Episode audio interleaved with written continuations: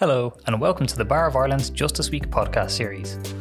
This year, Justice Week Ireland is focusing on law and technology, and in this episode, Darren Lehane, Senior Counsel, speaks with fellow barristers Edmund Sweetman and Zeldine Niamh O'Brien on the topics of maritime law, outer space law, and technology. Welcome to the Bar of Ireland Justice Week podcast.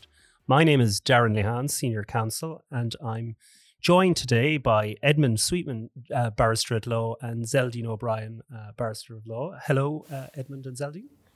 Hello, Good Darren. afternoon. Our Justice Week podcast is on a really, really topical subject, namely how we govern or interact with areas either outside or above Ireland, namely the governance of outer space and related issues and our seas.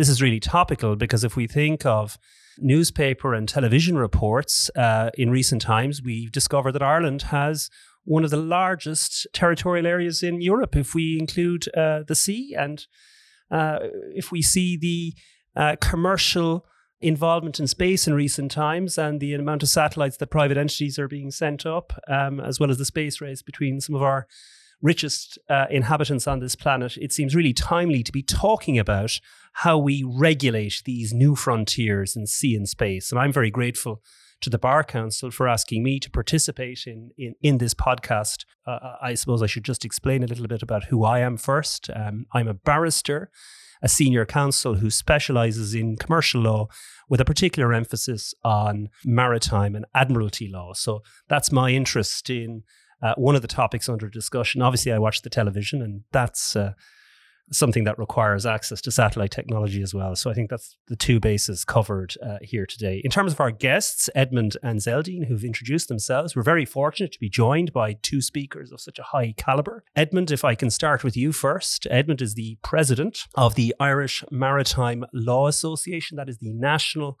law organization in Ireland that deals with maritime law matters. It is a uh, member of the Comité Maritime International, which I think Edmund is the oldest uh, private law organization in the world dealing with maritime uh, legal issues. That's correct, yes. And the Comité Maritime International has a, a number of very important working groups and committees. And Edmund, uh, I know from reading the website, has been involved in uh, a number of those uh, working groups and subcommittees over the years. In terms of his practice at the bar, he is one of Ireland's leading specialists in maritime and admiralty law, both in terms of grand topics relating to fisheries law, but also in relation to more mundane matters such as collisions and carriage uh, disputes as well. Uh, Zeldine, who also joins us, is uh, one of the bar's foremost experts in uh, the law relating to outer space.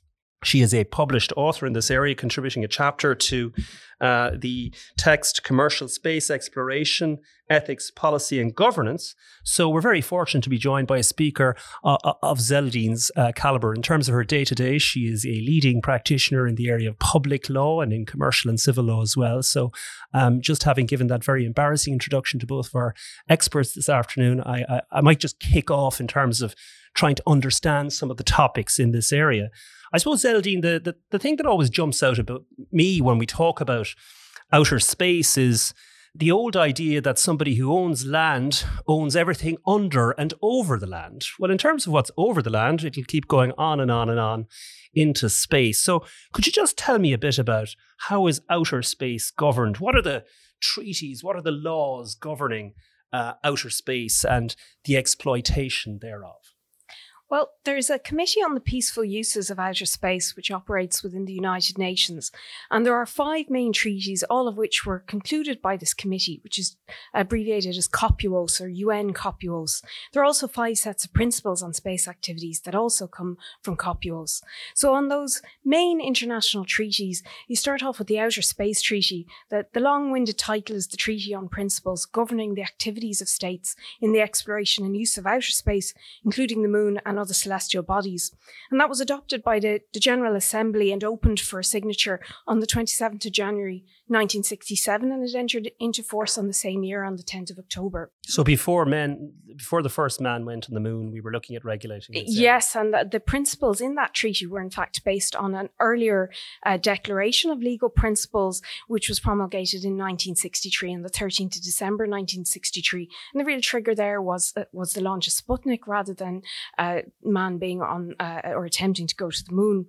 And th- this was followed up by the Rescue Agreement or the Rescue and Return Agreement, and that was from 1968, and that addresses the rescue of astronauts, the return if they're in distress or they've had an emergency, and the return of objects launched into outer space.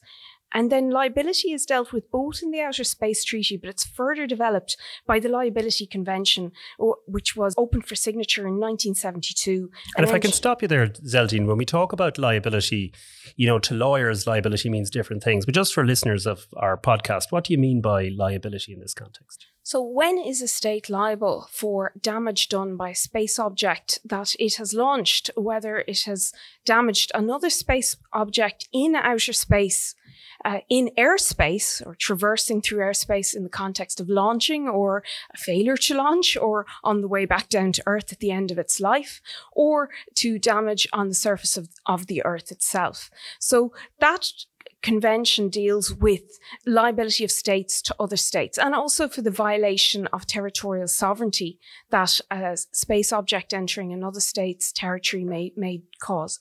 So that's if I, in Kazakhstan send up a satellite into space, but it lands in, say, French territorial waters, what's the interaction between the Kazakhstani object and the French government in terms of the landing of that satellite into the waters. In terms that, of liability, yes, it will address that. So if it crashes into a fishing boat or something? Yes, if that fishing boat happens to be within the territorial waters, the liability convention will cover that.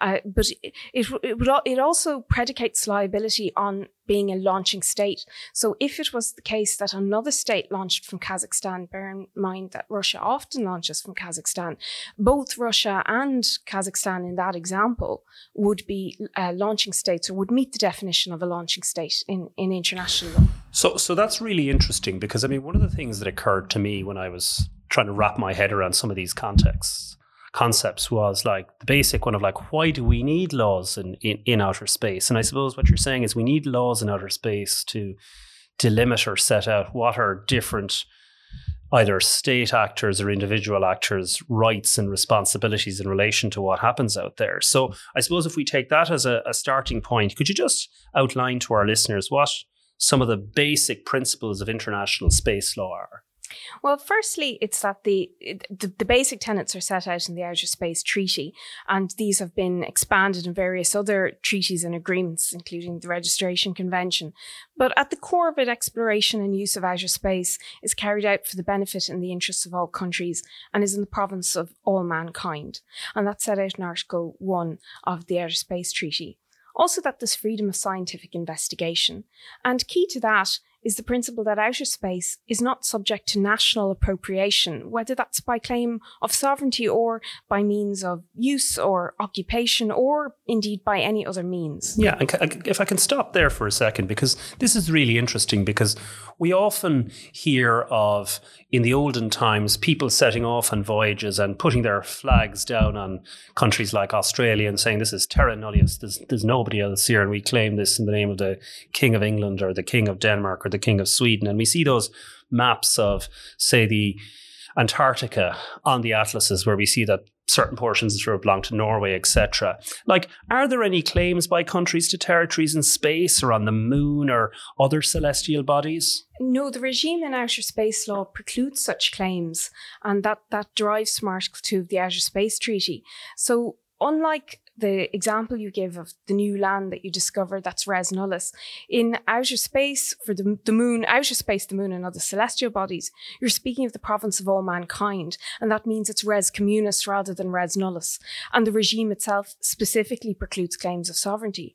However there have been private entities corporate entities uh, and and various individuals that have sought to claim uh, territory uh, and and real property rights.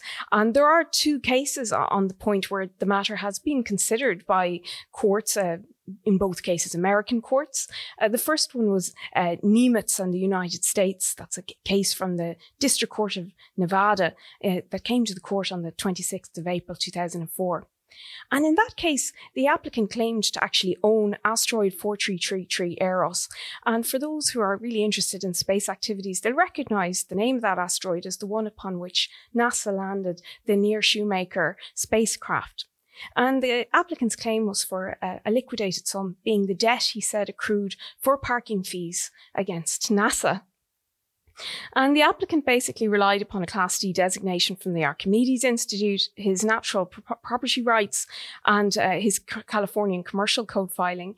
In fact, he represented himself. He didn't have the actual documents in order that proved the claim, but his claim was dismissed as there was no valid legal basis for asserting ownership, and it was held that neither the 10th nor the 11th Amendments of the US Constitution provided him with a cognizable cause of action for the denial of property rights in space.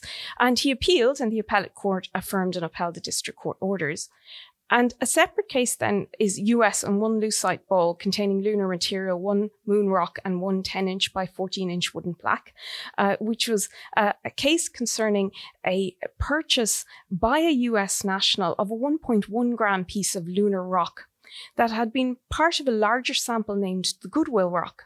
And that had been broken into uh, several hundred pieces, uh, almost several hundred pieces, and distributed to 135 nations.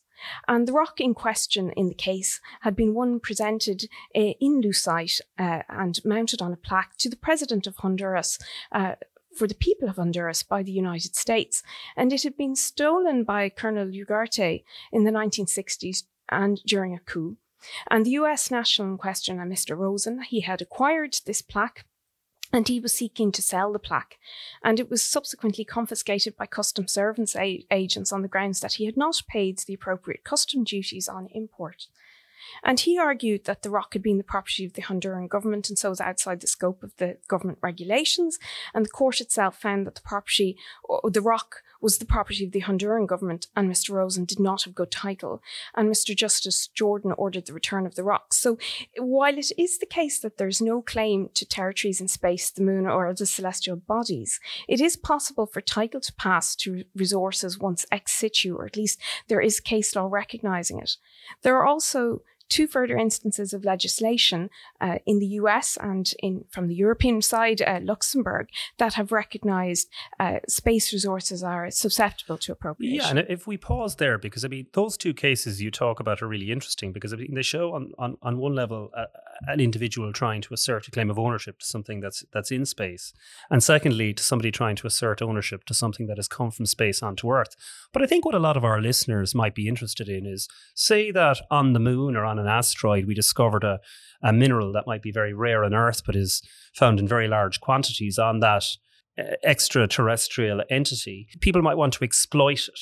And I always, I always think in terms of if we look back through our history, we see that technological development has always advanced in, in, in time of war, extreme competition, and extreme competition being uh, one example being the um, competition to try and secure access to minerals. So, what would happen uh, in terms of claims to uh, ownership of particular resources on, say, uh, uh, on the moon. If it was discovered that there was a big chunk of diamond, for example, on the moon, and the Irish government wanted to send up um, spaceships to try and exploit some of this resource, how would how would that work? Would that be allowed? What would it be governed by? Would it be governed by the treaties that you've referred to there?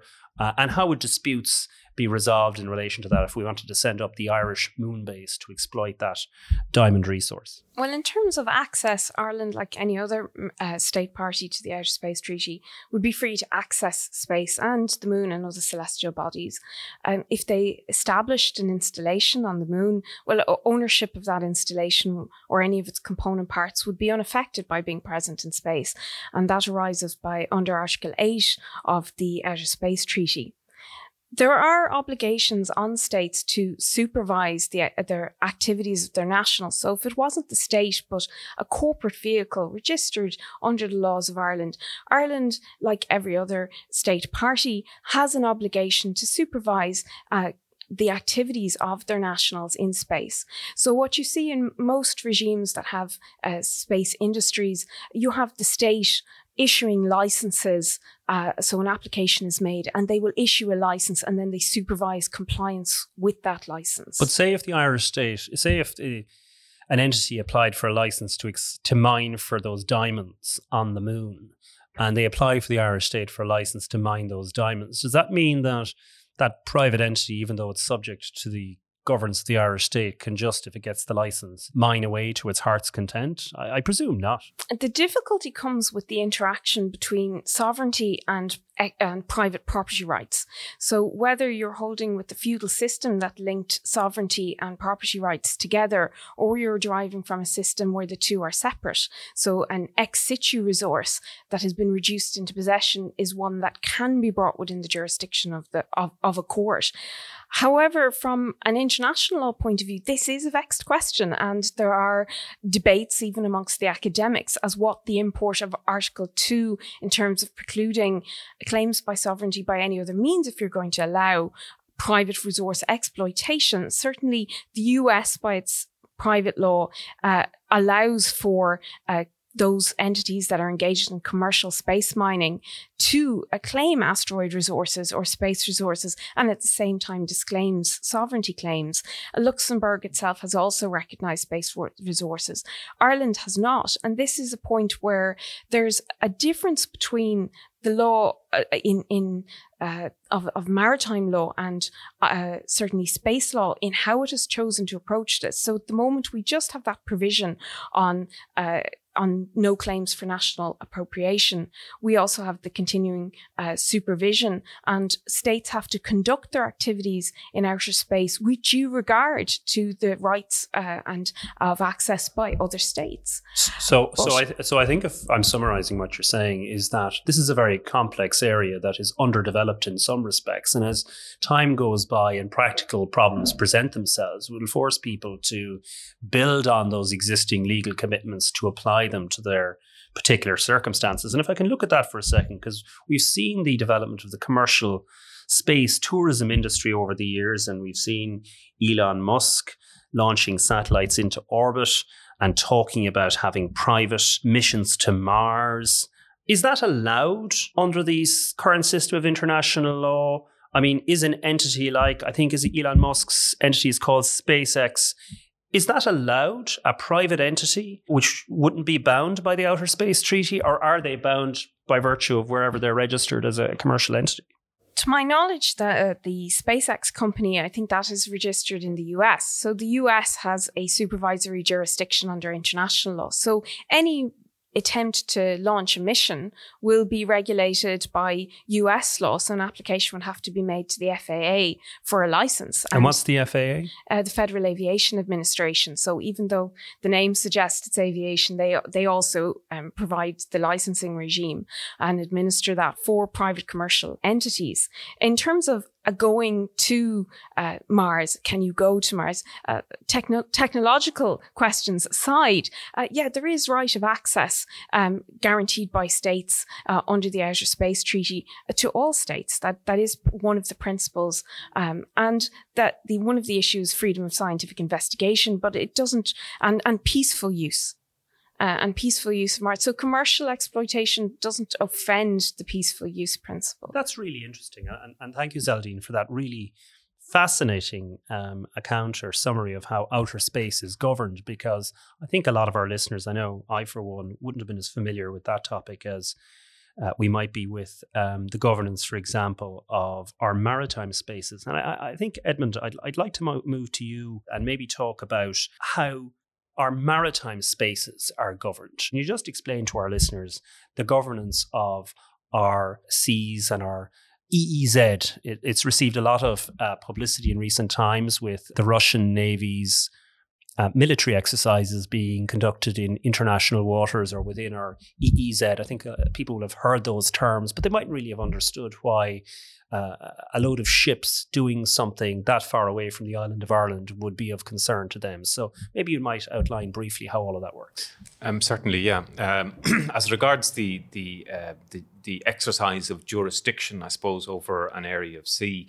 Um, this has become increasingly more regulated and, and clearer, particularly over the, the, the, the 20th century. Whilst traditionally, historically, there has always been uh, jurisdiction uh, exercised by states over the, their adjoining seas, uh, up until relatively recently, the jurisdiction that a state would exercise over its territorial sea, the sea immediately adjoining its, uh, its coast, was effectively measured as three miles, which was considered at, at one stage in military technology to be the outer limit. Yeah, of, I was going to say, it, cannon shot. Is it true that that was somebody shooting how far a cannon would go? That that's how they calculated that? Exactly. It was considered that if you could hit a ship from the land, that that, that was the, the effectively the useful extent of your jurisdiction. And for that reason, right up into the mid 20th century, the uh, territorial sea uh, in many parts places around the world, uh, including Ireland, was three miles, and then it is subsequently subsequently been expanded right out to the, the current limit of, of 12 miles.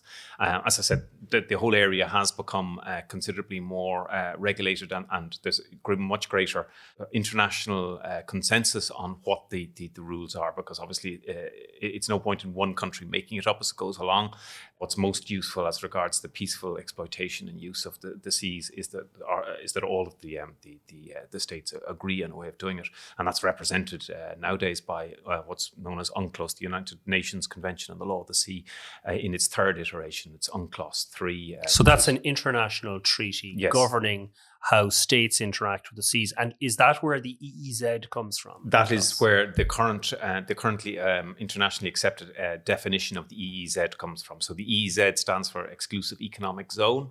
Um, very briefly, one could, uh, could, one could look at uh, effectively four areas of water which are described by UNCLOS 3 and indeed in former iterations as well.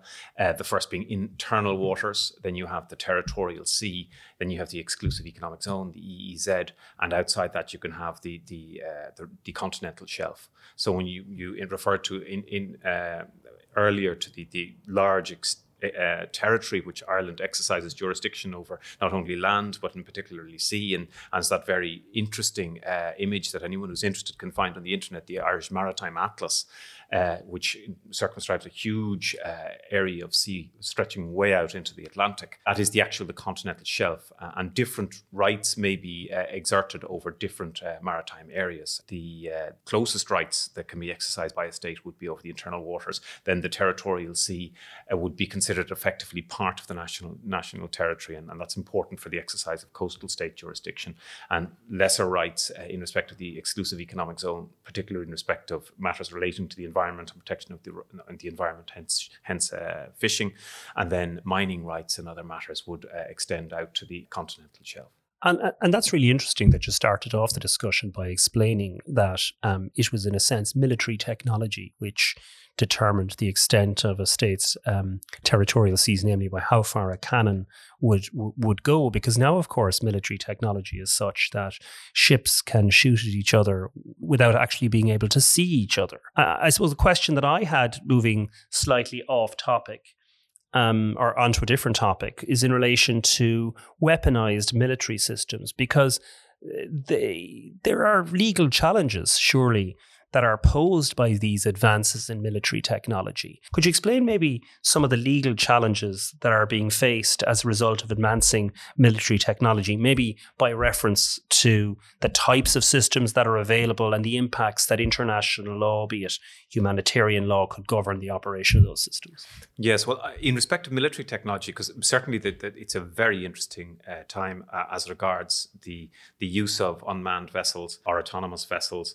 This is a very dynamic area at the time, uh, at the moment, and huge amounts of energy and, and money is being invested by um, by both state actors and, and private business in respect of these areas. But as regards the use of autonomous vehicles for military purposes, it's certainly known that that uh, seagoing vessels are used, but they would all be of a relatively small size, perhaps 10 to 15 meters. Uh, much more common would be uh, the drone uh, and the aircraft, the autonomous aircraft, which are used to, to, launch missile attacks. This is like where somebody is sitting in a hut or a pod in in Nevada, and they're operating a, a plane, a small dr- unmanned plane that's flying over the South Atlantic. Exactly, exactly, um, and that's that seems to be unfortunately uh, rather common now, uh, particularly for special operations, whether it's for su- surveillance purposes or, or indeed launching weapons. Uh, the recorded instances of this happening with uh, seagoing vessels is less common, but it's certainly the case uh, for surveillance that um, that unmanned vessels are being used. But I think the real challenges in respect on the real the real interest uh, interesting area in respect of autonomous or unmanned vessels is on the commercial side and, and the opportunities it offers there. As regards the use of autonomous uh, vessels in respect to, uh, for military purposes, that is probably more of a, a humanitarian, uh, as you suggested, a, a humanitarian issue or uh, a military law uh, issue uh, at an international level. But given, but given that you've said that the primary focus of unmanned vessels is in the commercial sphere, then maybe let's look at that. And mm-hmm. could you explain to me, is it oil tankers are going to be run autonomously, i.e., unmanned, or you know, maybe gives a flavour to some of these unmanned vessels and the regime governing them? Well, um, you could look at uh, or categorize uh, unmanned vessels uh, into two different categories. There would be vessels which are controlled remotely, so from pods or, or hubs uh, located anywhere around the world, with professional mariners and people trained in IT who might be a, a controlling a, a, vessel, piloting the vessel instead of being on a bridge, perhaps uh, 40 meters up uh, on a huge steel structure, uh, living on that maybe for months uh, on end without ever disembarking.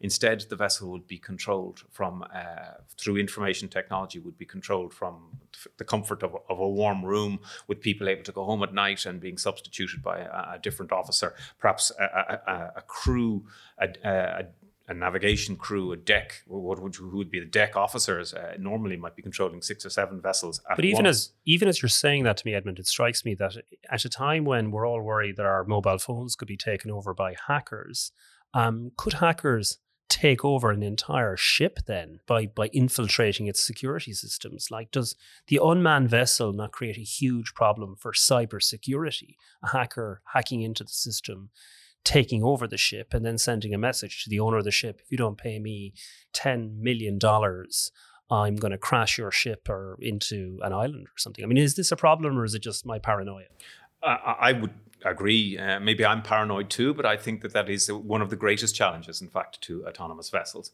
is uh, is security, is cybersecurity.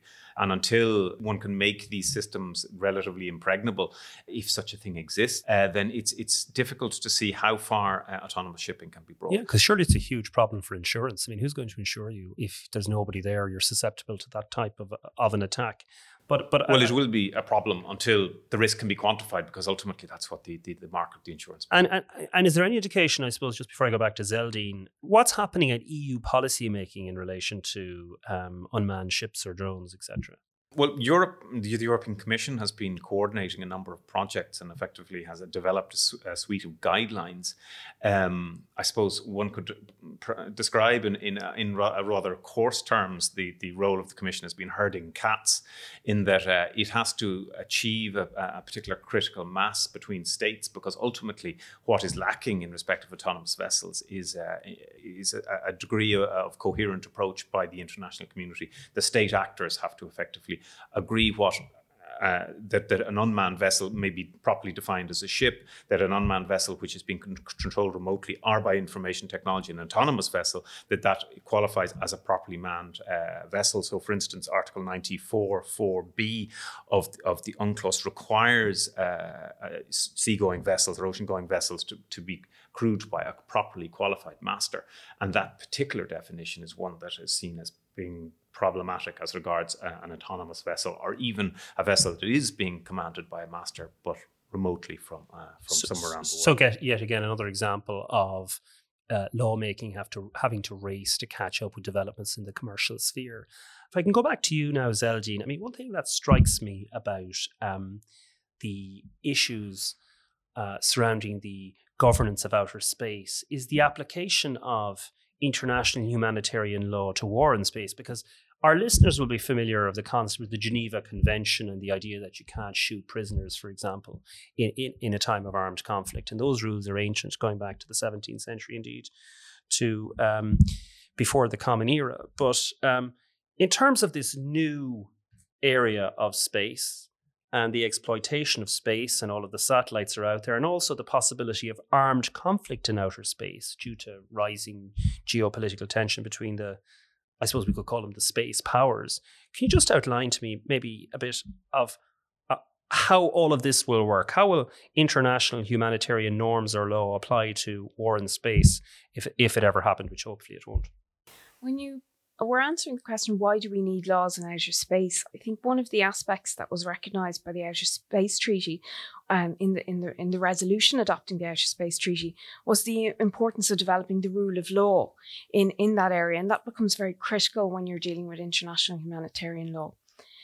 The Outer Space Treaty itself says that your, your use and exploration uh, of outer space, the moon, and other celestial bodies is in accordance with international law. And that's Article uh, 1 1. And it then re emphasizes this in Article 3 of the Outer Space Treaty that activities are to be carried out in accordance with international law and specifically states this includes the Charter of the United Nations in the interest of maintaining international peace and security.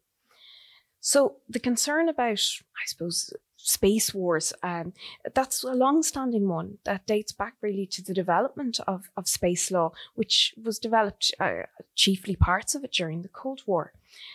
The Outer Space Treaty has provided that space is for peaceful uses and for peaceful purposes, and it prohibits the placement of nuclear weapons and or weapons of mass destruction or and installing them on the moon or other celestial bodies.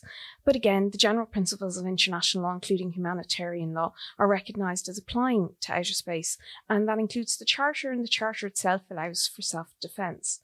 However, the treaty has been very successful if its purpose was to keep uh, space wars at bay. Um, and that is coupled with state practice to date in terms of conforming to the treaty. So that supports the sufficiency of the current legal framework.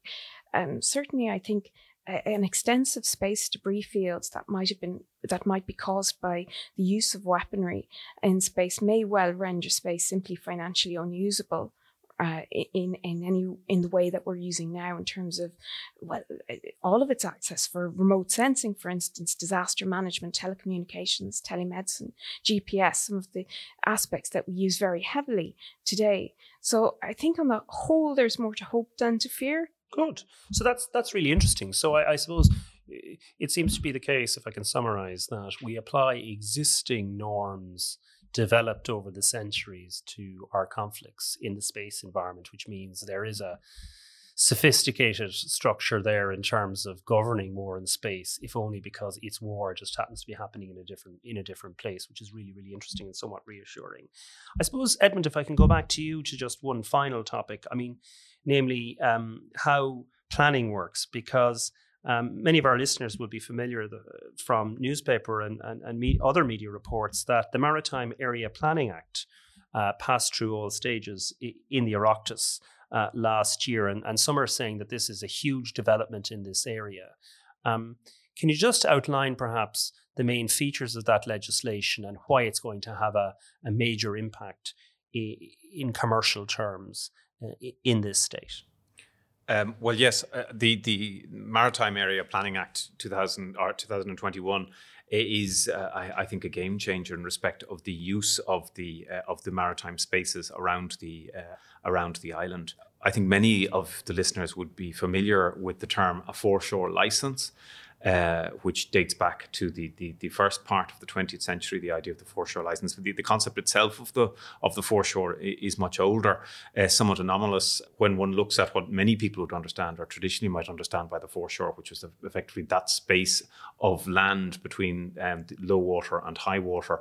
Uh, whereas the foreshore licenses under the uh, under the, the 1936 Act, in fact, related to something which goes right out to the continental shelf, and that's what regulated effectively the exploitation and use of the waters around Ireland. So this was all really old law, and of course, and the Maritime Area Planning Act is giving us a a streamlined, modern version of how all of this is going to work. Well, that, that's certainly the intent, and uh, it's a, it's a very sophisticated piece of legislation. It's a complex piece of legislation, providing for a number of new statutory bodies, um, but it effectively brings all of the sophistication of the Planning and Development Act uh, to bear on the, the maritime sphere and, and pr- promoted uh, and inspired perhaps by the um, the Maritime Spatial Planning Directive, which um, Ireland has been some years uh, waiting to to implement through its legislation, and that has now been done. But it effectively provides for development plans, but uh, in respect of the the maritime space, and then uh, a particular body which will uh, called MARA, will initially to be the minister, and then a body called MARA, which is uh,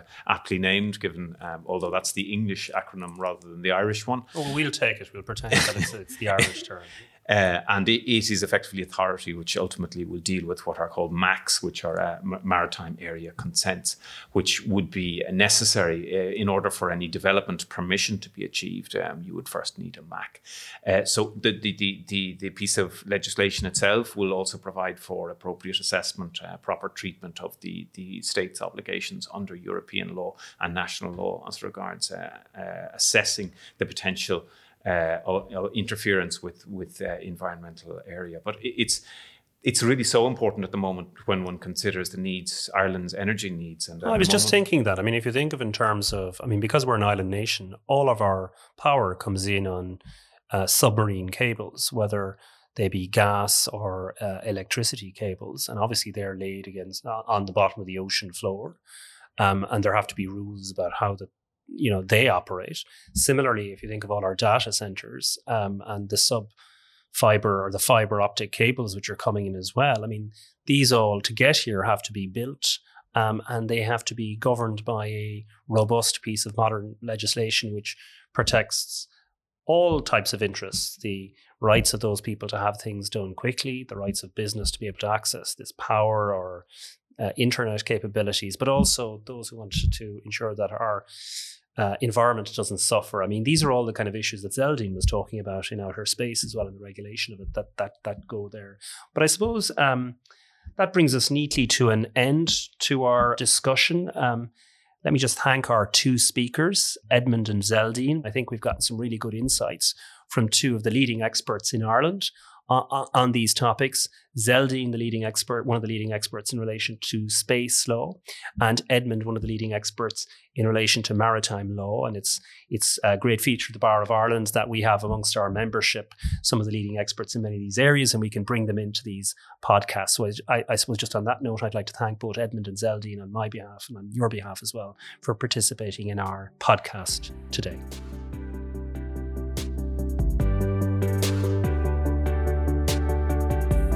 This podcast was produced by the Bar of Ireland for Justice Week 2022. For more information on Justice Week, follow us on Twitter at the Bar of Ireland. Thank you for listening.